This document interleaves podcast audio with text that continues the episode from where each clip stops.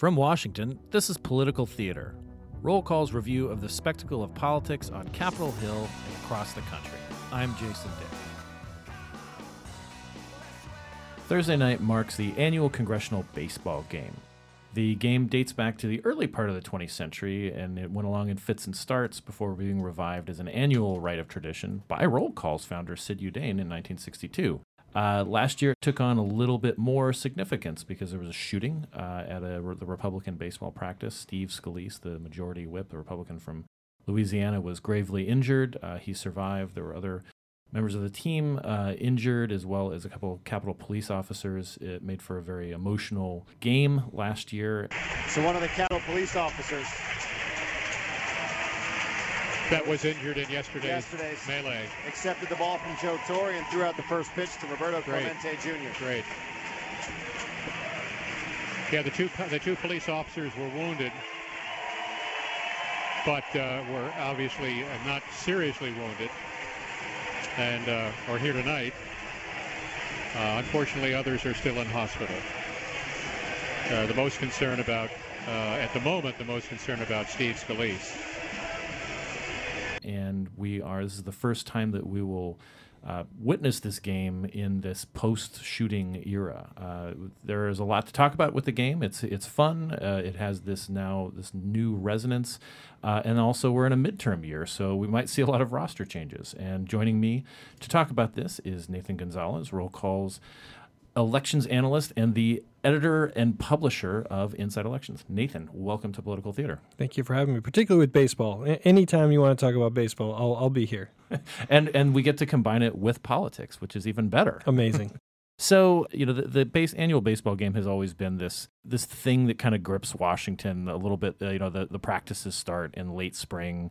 Uh, sometimes it's difficult to get the practices because the weather can be fairly unpredictable in April, May, and June in, in Washington. But it's a midsummer thing. They wait until the Nationals are are gone for some sort of road trip, and then we have this. We have the spectacle of middle-aged, pri- primarily middle-aged men, uh, kind of acting out their baseball fantasies in a major league uh, venue. It hasn't always been that way. They've been in you know parks and recreation parks, the Four Mile Run Park, and you know Bowie, Bay Sox, Bowie, Bowie Bay Stadium. Sox Stadium, yeah. for which I have seen you and your family uh, at. at uh, it's a great experience. A not. We're not sponsored by the Bowie Bay Sox, but uh, it's a great experience but, out there. But perhaps we should be. Yes, we're open to it. Um, but now they play. They played at RFK for a few years after the Nationals uh, relocated from from Montreal, and now they play at Nationals Park, and so it's this this big thing.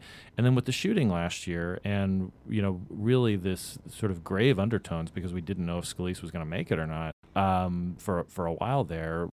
You know, it it has it's taken on more resonance, I think, for a lot of members of Congress. Yeah, I think you're it uh, you know I'm old enough to remember when those roll when those baseball practices the only person other than the team were ro- uh, a roll call reporter. Right. Um, but now it's you know it's fun to see how the community both the congressional community and the Washington D.C. Hill community have kind of taken the game and it's and it's gotten bigger. Right. You know, just to show that it's a, a moment of solidarity, right. and so it's fun. And and um, you know, as just as a baseball fan, it's not quite the baseball you see at the major league level or even at the Double A level. Um, but it's just fun. Not to, even at the little league it's, level. It's fun to see these members out of context, and you know that they're having a, a great time. And uh, you know, I was thinking about some of the previous um, baseball games that we've been to. I mean, it does provide this moment of solidarity, not just for the community around them, but also the players themselves. They, a lot of times, these guys are kind of arguing past one another uh, in in Congress uh, on the on the floor. Members of Congress don't seem to have as much contact as as they did, say, a couple of generations ago. They they don't spend as much time together uh, as, as they did. But this is one of those occasions where they're on a they're on a field together and they're kind of grinding it out and, and they shake hands afterwards and and there's this sort of bonhomie if you if you will. One, one of my favorite moments a couple years ago was i was on the field before the game kind of mingling with the players and the members and uh, patrick murphy the congressman from florida was running for the senate. Right. uh, he was actually besides richmond one of democrats better players because he'd played in college. And um, and he had a tracker. He was in a competitive run for the Senate, a tracker was following him everywhere, including at the game. But there was this moment where a couple of his constituents, he went to the side of the field to the, where the stands are, and they wanted a picture with him. And the tracker took a break from actually filming every moment of his life to take a picture of him with his constituents. Uh, so even though they were on opposite sides and wanted to see a different outcome, that it was uh, they came together in that moment.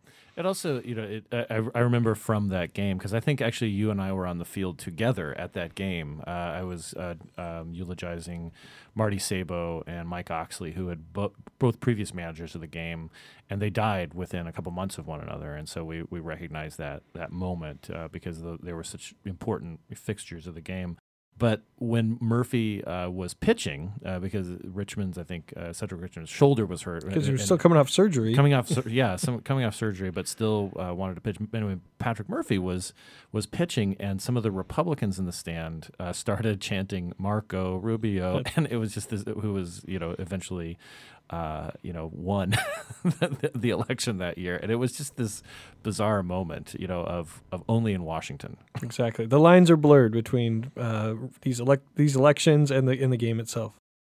Aside from just being a you know a a historical observer of the game and a baseball fan yourself. As I said, we've run into each other at multiple games, uh, either at the major league or minor league level. Uh, the, the uh, there are some political connotations here too. I mean, there are a number of people uh, who are on these two rosters for the Democrats and the Republicans who are not going to be there next year. I mean, we already know of some of them, and then there are also some people who are on the, the rosters who are in tough races. Let's let's go down the list of some of the familiar faces who will not be around for next year's baseball game. Yeah, if I if you just look at last year's starting Republican roster, um, Ryan Costello from Pennsylvania, starting shortstop, leadoff hitter, he's not running for reelection. His district got changed uh, by the by the state supreme court.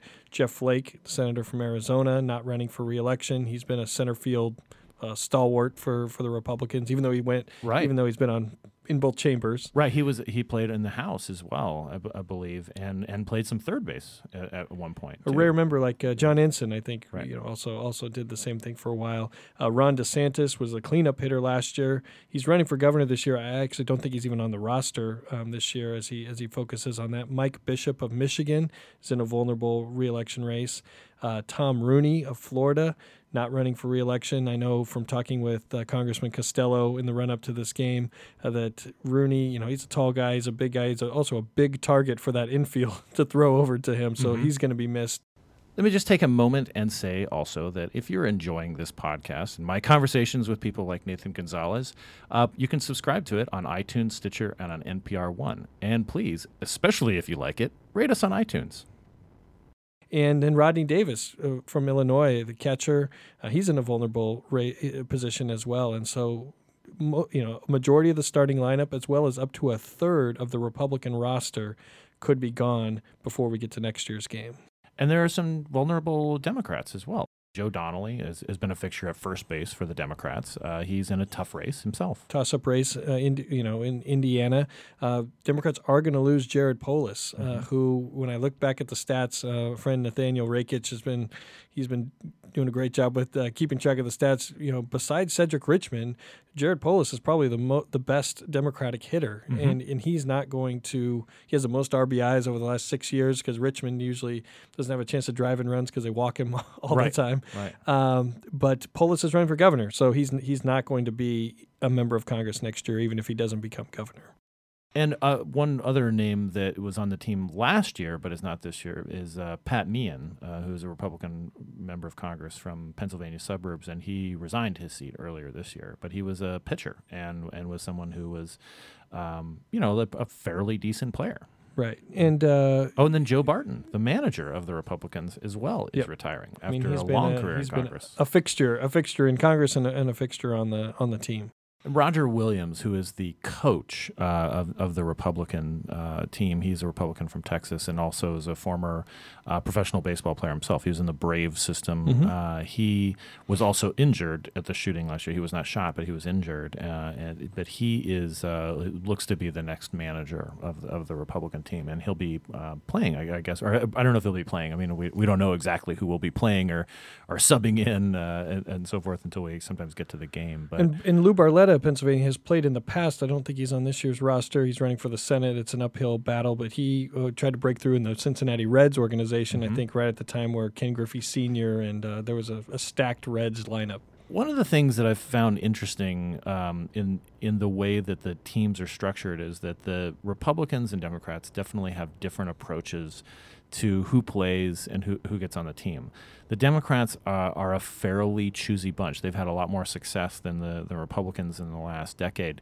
Uh, the, the, the Republicans have only won one game in the last, I think, seven years at this point. Um, the, but the Democrats really ha- they have a smaller team, and they I don't, it, it's unclear if it's so much a tryout as they they, they they only let people play who are, who seem to be pretty good. There's only one new player this year for the Democrats. It's Jimmy Gomez, who's a uh, Democrat from the Los Angeles area in, in California.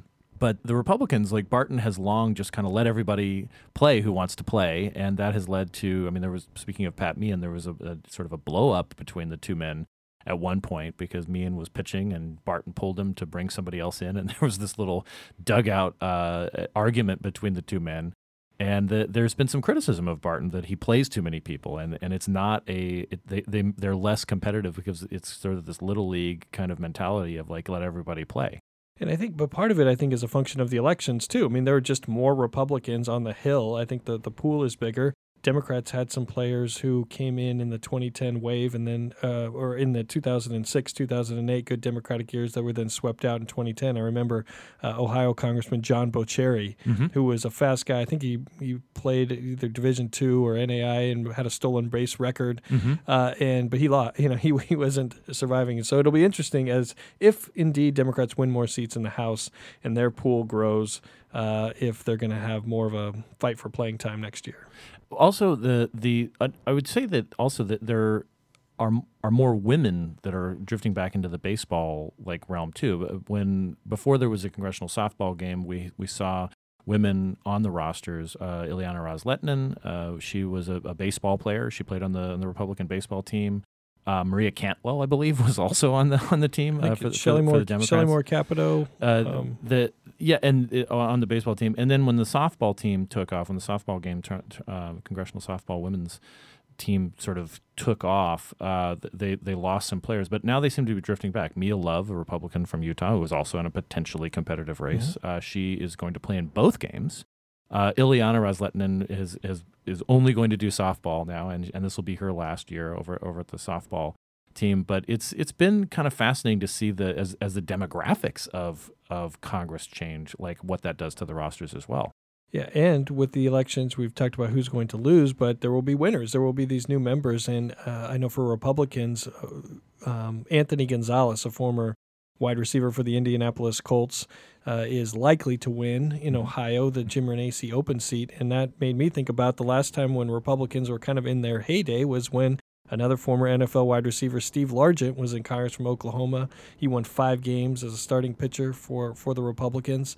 And uh, I reached out to the Anthony Gonzalez campaign. I don't think he's played organized baseball uh, since before high school, but he is still a former pro athlete who ran a 4 4 40 at the NFL Combine, so he could bring some skills. So uh, at the game, what are you going to be looking for? I mean, like these, we we have our choices, you know, like because we, we our attention we can let it drift from the field at times. Yeah. what, are you going to be looking at when you're when you're you know you mentioned? I, th- I think the clever you know the clever chance that each side comes up with. I remember when the Democrats were harassing Rick Santorum uh, years ago um, you know who's going to get hurt, who's you know who's wearing. There will probably be a number of members wearing too tight of pants uh, for their age, uh, but I, I, I, just think that having a, a, good game with some good plays it benefits everyone. And one of the things that memories sort of to end on. I mean, again, the, the obviously last year added a, a, a, different tone to, to things. You know, a lot of people were very grateful that there wasn't more bloodshed and, and that everybody kind of came out on, on the on the right end of things uh, last year. But couple, the year before that, I remember that uh, Vance McAllister, who was a sort of scandal-ridden uh, Republican from from Louisiana, and Cedric Richmond, who the was, kissing congressman. Yeah, he was the, yeah. Vance McAllister was the kissing congressman. He uh, was was caught up in a uh, footage of him uh, kissing a staff member on uh, closed circuit television. he uh, and and Cedric Richmond just had this like really nice moment after the game where they were just talking. I mean, there was just two kind of regular guys talking. Um, you know, obviously opposite ends of the political spectrum, but after the game, they they did what you would think that you would want people to do, which is get together and you know have a couple beers and have some have some food that's probably bad for you, and and uh, and then you know you live to fight politically another day. Yeah, it's it's a very unique event where you have the members, you have the staff, you have lobbyists. I, I, I enjoy finding members who aren't on the team. They're just kind of wandering around the concourse or up in the stands randomly. It's uh, I think it's a, a, special a special event.